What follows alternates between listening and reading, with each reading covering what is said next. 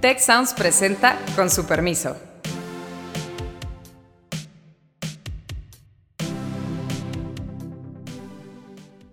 Con su permiso, yo soy Carlos Elizondo. Hoy vamos a hablar de la revocación de mandato la propaganda alrededor del ejercicio sí es por la ratificación. Y esa es la gran contradicción. Los nudos están en esta propaganda ilegal que no tiene sanción, en esta movilización por parte de Morena que también es ilegal. Le está pegando a alguien que considera incómodo, que es el INE. Esta propuesta que trae el presidente de activar ese cambio de constitucional que se hizo al arranque de su administración, que está pensado para que la oposición lo use para revocar el mandato y que este gobierno lo está usando para ratificar, para que sea una fiesta ratificatoria del presidente López Obrador. Y para hablar de este tema nos acompaña hoy Arturo Sánchez, quien es profesor nuestro de la Escuela de Gobierno, pero además es un funcionario con una larga historia en, en temas electorales, fue consejero electoral del IFE, del INE, realmente es un gran experto en el tema, además de un gran amigo. Arturo, bienvenido. Muchas gracias, Carlos. Qué gusto estar en este podcast con un tema realmente eh, muy importante de reflexionar con cuidado. Y me acompaña también, como siempre, uno de los miembros del grupo, Héctor Villarreal. Héctor. Hola, Carlos. Pues pregunta muy interesante. Da para un programa estupendo. A ver, arranquemos, Arturo, con esto que ha dicho el presidente, que el INE está obstaculizando eh, la consulta, la revocación de mandato, el que los mexicanos puedan opinar al respecto. Cuéntanos, ¿esto es cierto? ¿Cuál es la mecánica que marca la ley? yo creo que el primero que obstaculizó la revocación de mandato, paradójicamente, es el mismo gobierno. El proceso completo, Carlos, desde que se inició, eh, desde la reforma constitucional hasta la ley de revocación de mandato, ha puesto una serie de obstáculos a la buena realización de este, de este mecanismo de participación. Pero directamente con tu pregunta, eh, el INE va a hacer lo que la ley dice no le queda de otra. Y lo que la ley dice es que si se juntan las firmas ciudadanas correspondientes al 3% del listado nominal, que son aproximadamente 2.800.000, se verifican esas firmas y hay una demanda ciudadana de que se organice este ejercicio, el INE lo tiene que aplicar. El problema es... Déjame pararte ahí, Arturo. Hay una distribución también territorial, tiene que suceder en cuántas entidades. 17 entidades, o sea, es el 3% del padrón electoral. Estos son 2.800.000, pero tiene que haber el 3% del listado nominal en 17 entidades de la federación. Esas podrían, sí o no, sumar el monto total, pero al menos en 17 estados de la República tienen que firmar el 3% del listado nominal para que en su conjunción tengan la eh, eh, representación suficiente y se entienda que hay una eh, demanda nacional eh, por revocar el mandato. No de una entidad muy grande que puede sacar los 2 millones 800. Exactamente, no, no, el Estado de México lo podría sacar o Veracruz o no sé, este, pero, pero no, tiene que estar distribuido a lo largo de toda la República. Ahora, te interrumpí cuando venía una pregunta que realmente es de Héctor, que nos cuente Héctor, ¿por qué le quitaron presupuesto al INE? Y hay incluso una discusión, se la vive diciendo hasta en la jornada, el otro día había una un, editorial que decía, no es cierto, tienen el mismo presupuesto que el año anterior, o sea, que el actual. Cuéntanos realmente qué pasó presupuestalmente en materia de gasto del INE. Mira, lo que llamó mucho la atención, Carlos, fue que se hizo eh, cuando sale el tema de que venía la revocación, pues eh, el INE, como, como estos organismos autónomos, se tiene, se tiene que poner de acuerdo con, con la Secretaría de Hacienda y, decir, ¿sabes qué? Pues, mi operación va a costar tanto. Uno pensaría que, y ha sido una polémica bien interesante, uno pensaría que el costo de organizar eh, esta consulta, Arturo me corregirá si le debo de llamar elección, consulta o cuál es el término preciso, eh, se le tenía que sumar más la operación normal de, del instituto y que por ahí, pues hay que recordar que es un año donde también hay unas elecciones donde el INE tiene algún rol. Entonces, llamó mucho la atención que el recorte que vimos en cámara fue unilateral. Un buen día la Cámara de Diputados dice, ¿sabes qué? Pues eh, no, va a ser tanto el número. Ahora, hay que recordar que esto ocurre muy pegado a cuando tuvimos la comparecencia del presidente de, del en la Cámara. Entonces, como que dejó un sabor muy curioso. Pero lo peor, y qué bueno que te estés metiendo, Carlos, a este punto, es que tú dirías, bueno, traes un estudio, una estimación, algo que me dice cómo hiciste ese recorte. Pues no, o sea, un buen día se les ocurrió, se hace y yo te mandato, INE, que me cumplas así. Pero esa es la atención, Arturo. Tienen que cumplir la ley, pero no tienen cómo.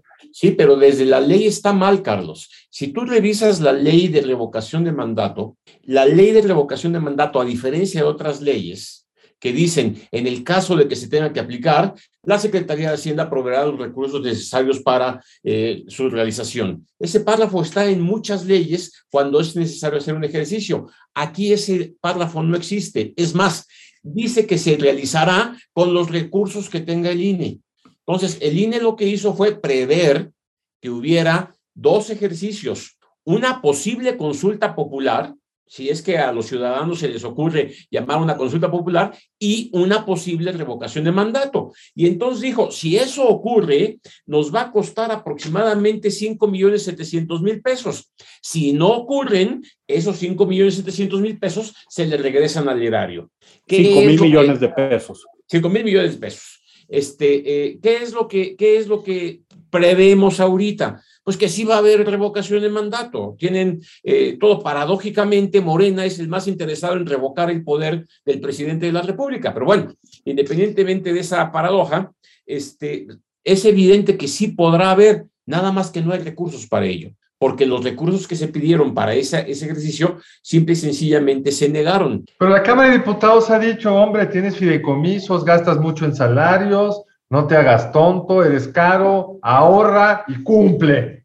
Los fideicomisos, este, Carlos, es eh, justamente eh, una eh, acción responsable por parte del INE. Yo me acuerdo cuando los formamos ahí. ¿Qué es lo que ocurre? Ya han pasado 30 años de que se formó el Instituto Nacional Electoral. Hay trabajadores, el Instituto Federal Electoral al principio, hay trabajadores que han estado trabajando y ¿qué es lo que ha hecho el INE? Pues sí, formó un fideicomiso para que en el momento en que se tengan que retirar esos trabajadores, que va a haber una fuerte camada de retiros próximamente, haya recursos para darles los derechos que tienen en términos de liquidaciones. Bueno, para eso hay un fideicomiso. Tocar ese fideicomiso es minar la capacidad del INE para poder liquidar a sus trabajadores. Pero más es ilegal, Arturo, ¿no? aunque quisieran no lo pueden hacer. Totalmente. Otro fideicomiso. El INE tiene terrenos que le han sido donados y que le han sido donados para poder construir eh, eh, este, eh, instalaciones que le impidan rentar y gastar más de 300 millones de pesos al año en rentas a, particulares. Bueno, hay un fideicomiso para construir en los terrenos que ya tiene el INE y que si no construye los va a perder. ¿Sí? Entonces tampoco pueden tocar ese fideicomiso. Ahora, pero sí tienen salarios muy altos, ¿no, Héctor? Más que el presidente, pues que ahorren en sus salarios y con eso hagan la consulta. Híjole, también yo creo que otro tema, otro tema muy bueno, sí, eh, los, los salarios en el INE, en el INE son altos, sí puede ser que no esté tan claro cómo se llegó a ese diseño de estructura. Entonces, el, problema aquí, Carlos, es que si bien se pudiera discutir un recorte a salarios, no digo que sea bueno, porque tú, tú sabes muy bien que esto te trae otro tipo de problemas. Se podría revisar su estructura, el tipo de ahorro que se pudiera generar con respecto a los requerimientos de organización de, de una revocación de mandato, si bien te vas un 2 o 3%. Pues es marginal, a menos que generaría unos conflictos laborales terroríficos, porque tú no puedes por, por ley tú no puedes reducir los salarios retroactivamente, ya no le puedes decir a alguien que ganaba tanto, ahora vas a ganar menos. No se puede. Así es. Ahora, lamentablemente, es muy atractivo esto en opinión pública. Claro. De repente no se dimensiona y dice, pero fíjate qué interesante lo que estás diciendo. O no, no te quiero poner palabras en la boca, Carlos ni Arturo, pero es tú no puedes organizar la revocación porque no quieres ahorrar. Exacto, eso es lo que le están diciendo. Ahora, no se puede. No da el dinero porque lo que sí hizo el INE, entiendo, es hizo un cálculo, dado lo que la ley les mandata en términos de cuántas casillas y lo que requieres para cada casilla, de ahí llegó a ese número, no es un número arbitrario, es lo que tradicionalmente les ha costado. ¿Qué pasa, sin embargo, si le dice la Cámara, no te doy la lana y dice la ley, tienes que hacerlo de tal forma y juntan las firmas y hay que hacerlo el primer domingo de abril? ¿Qué le queda al INE? Pues que nos lo diga Arturo. No. Ir a la corte. Lo que, lo, que ha, lo, que, lo que ha hecho el INE en otras ocasiones es ir a la corte y decirle a la Corte, me están yo, institución del Estado mexicano, con responsabilidades a cumplir en ley. Requiero para poder operar una serie de recursos que otra institución del Estado mexicano, el Poder Legislativo, no me está proveyendo. ¿sí? Necesito que tú decidas si esto es correcto o no. Ahora, no le ha ido bien al INE cuando ha hecho este tipo de situaciones en otros recortes presupuestales. Si la Corte no se ¿Alguna vez ha tenido un recorte donde hay un mandato nuevo tan claro?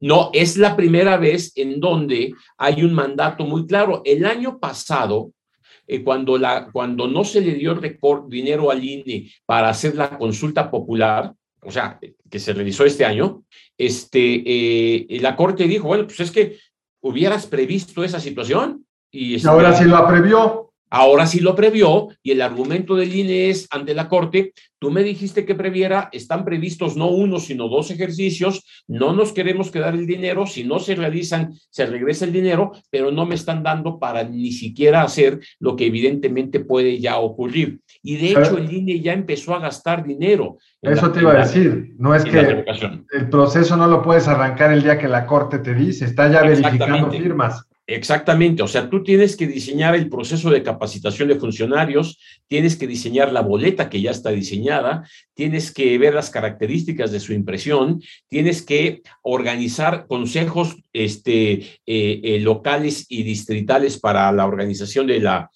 consulta. O sea, no, no es un trabajo que se haga en, en dos meses o en tres meses. De hecho, ya se gastó dinero el INE en esta consulta. Entonces, ¿qué puede pasar? ¿Cuáles son los escenarios que prevén? Mira, si tú me preguntas, cuando yo tuve que operar este tipo de recortes en el, en el IFE y en el INE, este, pues empiezas a recortar eh, eh, cuestiones que a la larga son muy gravosas. Por ejemplo, procesos como actualizar el padrón electoral, eh, la modificación de la tecnología, la escalación de eh, sistemas que van a ser operativos, pues cuestan dinero y hay dinero, eh, lo que dice, lo que, lo que llama el INE, cartera institucional de proyectos, este, bueno, pues que, va a tener que recortar si es que no tienen recursos para ellos. Segundo, pues va a tener que hacer una, interpretación de la norma con base en el Consejo General para tomar decisiones como esta.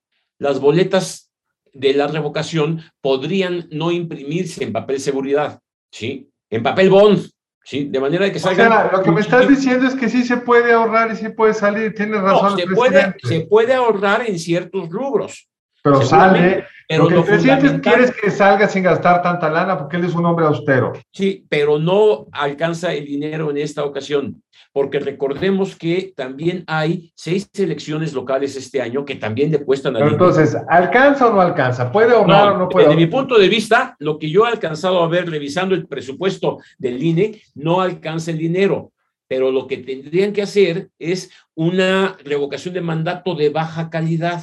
Por eso la pueden hacer así, que la administración pública esa es la norma actual, no sería tan raro. Eh, pues sí, pero entonces viene eh, lo que ya han dicho varios autores. Esta semana, eh, Chucho Silva Herzog, nuestro compañero en la escuela, habla sobre la, la, cómo se han ido desgastando algunas democracias y justamente hace énfasis en un asunto que, una, que estos autores que él cita lo mencionan muy bien la mejor forma de desgastar a la democracia es bajarle la calidad a las instituciones electorales, este, eh, las autoridades electorales. Y es ahí en donde yo estoy viendo el problema. Héctor lo dijo con mucha claridad. Llaman a, por primera vez a un presidente del INE a que explique su presupuesto ante el pleno de la Cámara le dan una vapuleada como no sea, le, le, hacen cualquier tipo de críticas, él sale avante, pero no tocaron para nada uno solo de sus argumentos y en consecuencia no pudieron desactivar el verdadero argumento. Se necesitan autoridades electorales fuertes si queremos sostener la democracia. Y yo sí creo, Carlos, que esta es una gran trampa. Es hacer una consulta popular para revocar el mandato innecesaria promovida por el propio gobierno que tiene en el fondo el interés de, eh, eh, eh, de bajar la calidad y de disminuir a la autoridad electoral que sabemos de siempre que es uno de los, pues por alguna razón, enemigos del presidente de la República. no tiene sentido a todo el ejercicio. Por eso yo te decía al principio, desde que surgió la idea, la, la, reforma constitucional y la aprobación de la ley, todo el proceso está minado. Ahora resulta que Morena está hablando de ratificación de mandato. esa violación, ahorita vamos a regresar a ello, pero me gustaría entender, Héctor, desde el punto de vista presupuestal, ¿qué salida le ves? Lo que pasa es que yo creo que aquí el presidente jugó una estrategia dominante, lamentablemente, Carlos. Le está pegando a alguien que considera incómodo, que, que, que es el INE. Le permite estar pues con la cantaleta, eh, a lo mejor válido, ¿no? De, del ahorro, de la austeridad, y ahí tienen un claro ejemplo de qué pasa si el INE no ahorra. Ahora, fíjate cómo termina una bola muy envenenada, porque por un lado, si, eh, si no completa, y, y creo que aquí es donde está la dominancia para la estrategia del presidente y su grupo, si no completa, corrígeme Arturo, ¿cuánto necesita para que, para que esto sea oficial, vinculante? ¿40% de, de participación en padrón? 40% de participación ciudadana, sí. Si no lo logra, puede decir, es culpa del INE y todos sus despilfarros y todo. Pero si no lo hubiera logrado y si le daban el presupuesto, era muy fácil decir, oiga, presidente, pues no que usted muy austero, nos acaba de costar su mal chistecito cuatro o cinco mil millones de pesos.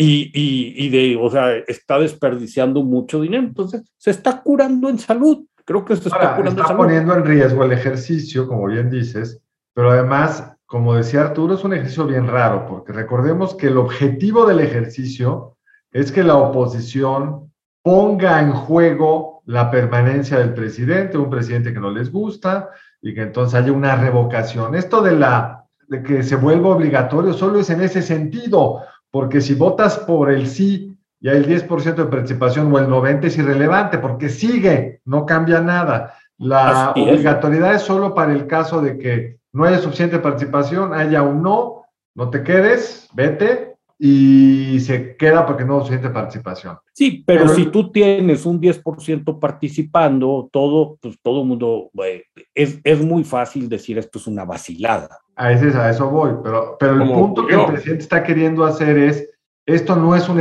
o Morena está queriendo hacer, porque ha sucedido, creo esto, van y le dicen a los de Morena, quiere, es decir, primero no puede Morena actuar legalmente los partidos no pueden ser los que buscan las firmas, ¿verdad, Arturo? Tienen que ser la sociedad. Así es. Pero están desde Morena organizando a la sociedad. Pero luego va la sociedad y te toca la puerta, Héctor, y te dice, oye, tú eres gran simpatizante nuestro, sí, claro. Por favor, firma aquí porque queremos revocarle el mandato a AMLO. Y tú dices, no, pues ese es mi presidente, yo no lo quiero revocar. Entonces ahora están haciendo la propaganda diciendo, oye Héctor, ¿quieres ratificar al presidente? Entonces si firmas, pero es un fraude a la ley. ¿No es esto violatorio? ¿No vuelve esas firmas ilegales, Arturo? Las firmas no, porque las firmas sí están levantadas en un formato que diseñó el INE conforme a la ley y el, levantamiento de firmas es, eh, es conforme a la norma, no lo habría aceptado el INE de arranque, pero la propaganda alrededor del ejercicio si es por la ratificación. ¿sí? Y esa es la, la, la, gran eh, contradicción. ¿Cuál es la sanción de esto? ¿Sanción? La sanción por estar haciendo propaganda por la ratificación. ¿Cuál es la implicación de que hagan trampa? Yo no veo que haya una sanción factible. Lo que podrían argumentar los partidos de oposición es que primero se está metiendo Morena y eso tendrían que probarlo. Eh, probarlo. Y segundo, que la propaganda eh, eh, no está encaminado al verdadero sentido de la revocación de mandato. Yo no veo cuáles son las bases jurídicas para que eso se sancione como tal y yo dudo que el tribunal iría en, contra. Ahora, lo que sí es cierto es que llamar a la ratificación es llamar un, a un ejercicio que no existe y eso sí podría ser un tipo de fraude a la ley. Si a mí me llaman, hay, un problema anterior, Carlos. Eh, hay un problema desde, desde, desde el propio origen. El presidente Andrés Manuel López Obrador fue electo por seis años y cuando fue electo, la fórmula de revocación de mandato no existía. En consecuencia, si yo voté por Andrés Manuel López Obrador, voté sabiendo que él iba a estar ahí seis años y no iba a haber un mecanismo alguno que lo sacara de ahí hasta que terminara sus seis años. El ejercicio de revocación de mandato, si se establece como un derecho para la ciudadanía, santo y bueno, adelante, yo puedo vivir con eso para el próximo presidente. Claro. Porque es, como es como regular la reelección para que yo mismo me reelija. Resulta que podemos llegar a la conclusión en algún momento que la reelección es buena. Cuando se legisló para reelegir a los diputados que hicieron, sí, pero no puedes legislar en tu propia conveniencia. Ah, es lo mismo. Y en, eh, todo el ejercicio viene minado de una gran cantidad de ilegalidades. Por eso mismo ahorita decir, se están llamando una revocación de mandato, pues es una consecuencia de todo lo que eh, se organizó eh, equivocadamente desde el mero principio. Quiere decir esto, Arturo, porque se me hace bien interesante lo que estás diciendo. Vamos a suponer que participa el 40% de, del padrón. Eh, gana la revocación, que salga el presidente.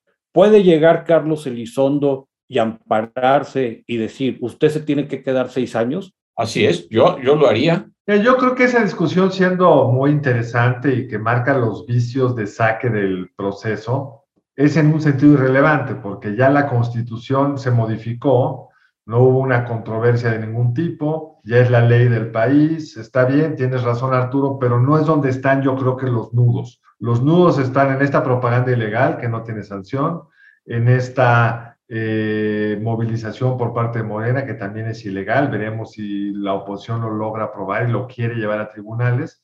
Y sobre todo en el tema presupuestal. El problema es que el ministro presidente dijo que no era excusa, hace poco en un discurso, no era excusa no tener el dinero, no cumplir con tus funciones, que parece una cosa un poco rara, porque si una institución tiene presupuesto cero, pues sí es excusa para no hacer tus funciones.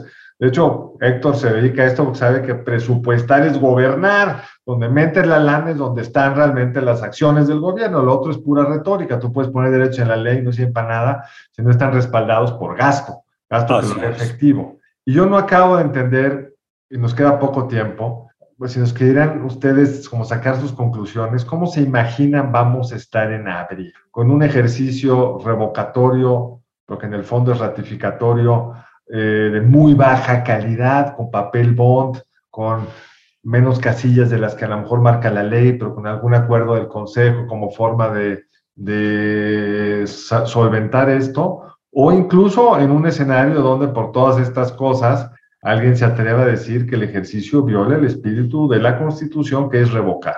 Arturo, palabras de cierre. Yo creo que vamos a tener un escenario muy difícil para la autoridad electoral.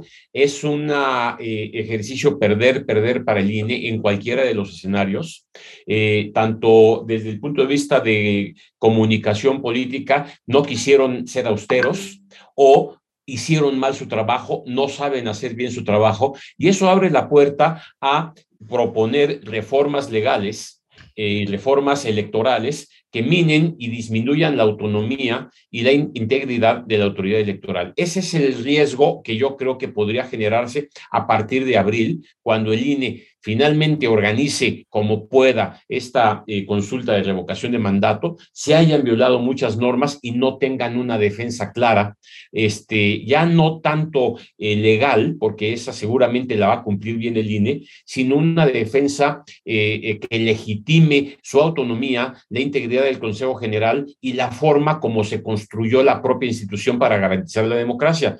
A ver, seamos claros, en este sexenio se ha intentado varias veces minar la autonomía del Instituto Nacional Electoral. Para empezar, la secretaria de Gobernación anterior quería quedarse otra vez con el padrón electoral, con el control del padrón electoral. De empezando por ahí y con el presupuesto también se está minando la autonomía de la autoridad electoral. Yo creo que esta es una trampa más en esta misma dirección y esperemos que el INE pueda salir avante y sobre todo que la ciudadanía se exprese en su defensa. Héctor. Mira, yo creo que lamentablemente, y voy a volver a utilizar la figura, le aventaron una, una bola envenenada al INE. Es, es muy difícil para grandes segmentos de la opinión pública explicar por qué no haría el ejercicio. Entonces, si lo va a tener que hacer, pues tratará de hacerlo, para la redundancia, pues lo mejor posible.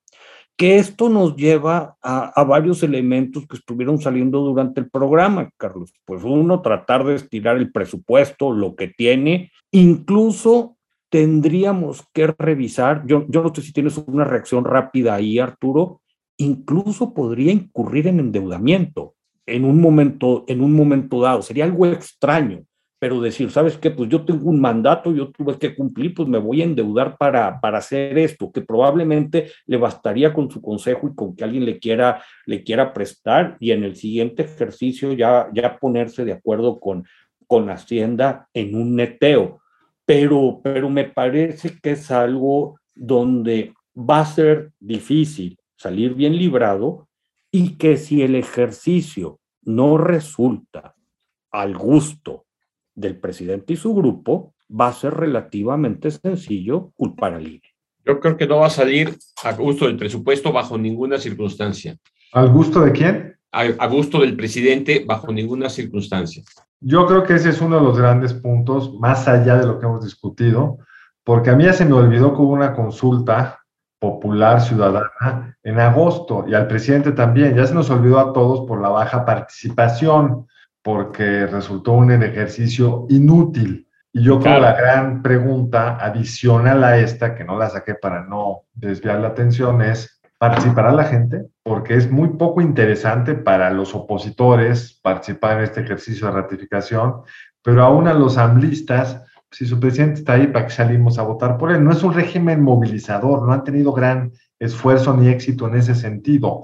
Entonces sí están mejor preparados que hace que el agosto, a lo mejor sacan el doble, pero el doble siguen siendo 16%, 20% de la participación. Totalmente de acuerdo. Yo creo que va a haber poca participación y que la participación que haya va a votar porque se quede. Pues sí. Bueno, cierro con la pregunta de la semana. Ustedes, ¿Creen que es un ejercicio adecuado el que la ciudadanía pueda revocar el mandato del presidente? ¿Sí o no? Pues con su permiso, muchas gracias por habernos acompañado. Arturo, realmente muy interesante, muy interesante y además como con mucho insight de un experto. Héctor también, muchas gracias. Y a ustedes que nos acompañaron en su podcast favorito. Los vemos, nos oímos en una semana. Si quieres conocer más sobre el comercio y los negocios, te invitamos a escuchar Territorio Negocios. La experiencia del cliente o del usuario es cada vez más importante. El podcast en el que hablamos sobre las nuevas tendencias de innovación, emprendimiento, finanzas y liderazgo en México y en el mundo. Escúchalo en Spotify, Apple Podcast y Google Podcast.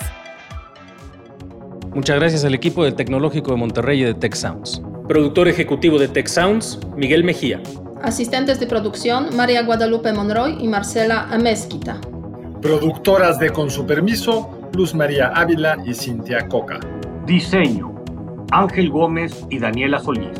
Postproducción, Max Pérez. Les invitamos a escuchar el siguiente episodio de Con su permiso y el resto de programas de Tech Sounds en los canales de su preferencia.